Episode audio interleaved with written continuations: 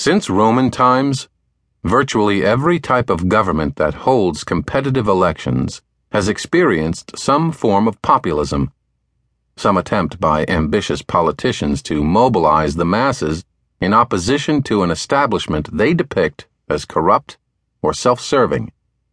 From Tiberius Gracchus and the populares of the Roman Senate to the champions of the popolo in Machiavelli's 16th century Florence to the Jacobins in Paris in the late 18th century, to the Jacksonian Democrats who stormed 19th century Washington, all based their attempts at mass mobilization on appeals to the simplicity and goodness of ordinary people.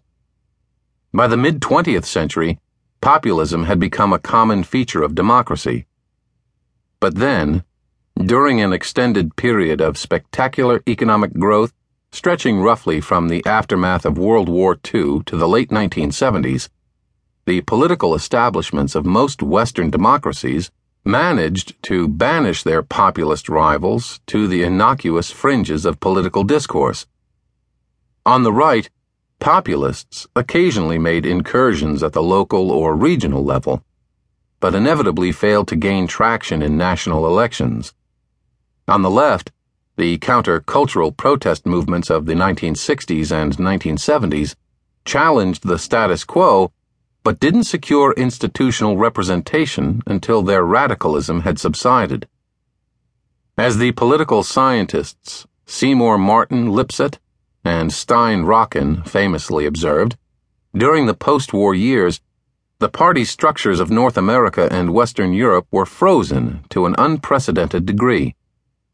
Between 1960 and 1990, the parties represented in the parliaments of Amsterdam, Copenhagen, Ottawa, Paris, Rome, Stockholm, Vienna, and Washington barely changed. For a few decades, Western political establishments held such a firm grip on power that most observers stopped noticing just how remarkable that stability was compared to the historical norm. Yet beginning in the 1990s, a new crop of populists began a steady rise. Over the past two decades, populist movements in Europe and the United States have uprooted traditional party structures and forced ideas long regarded as extremist or unsavory onto the political agenda. The influence of populists has been especially striking in the past few months. In May, Eurosceptical and far right parties demonstrated unprecedented strength in elections to the European Parliament, even topping the polls in France and the United Kingdom. Meanwhile, in the United States, the Tea Party has sparked a civil war within the Republican Party.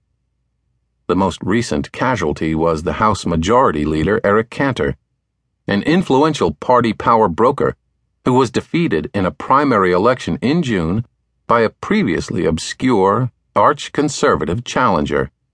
The movement is now poised to make major advances in November's midterm elections and will likely be able to hold Congress hostage with its obstructionist tactics for the foreseeable future. Members of the Western political establishments have explained away this populist wave by pointing to recent events the financial crisis of 2008 and the Great Recession that followed.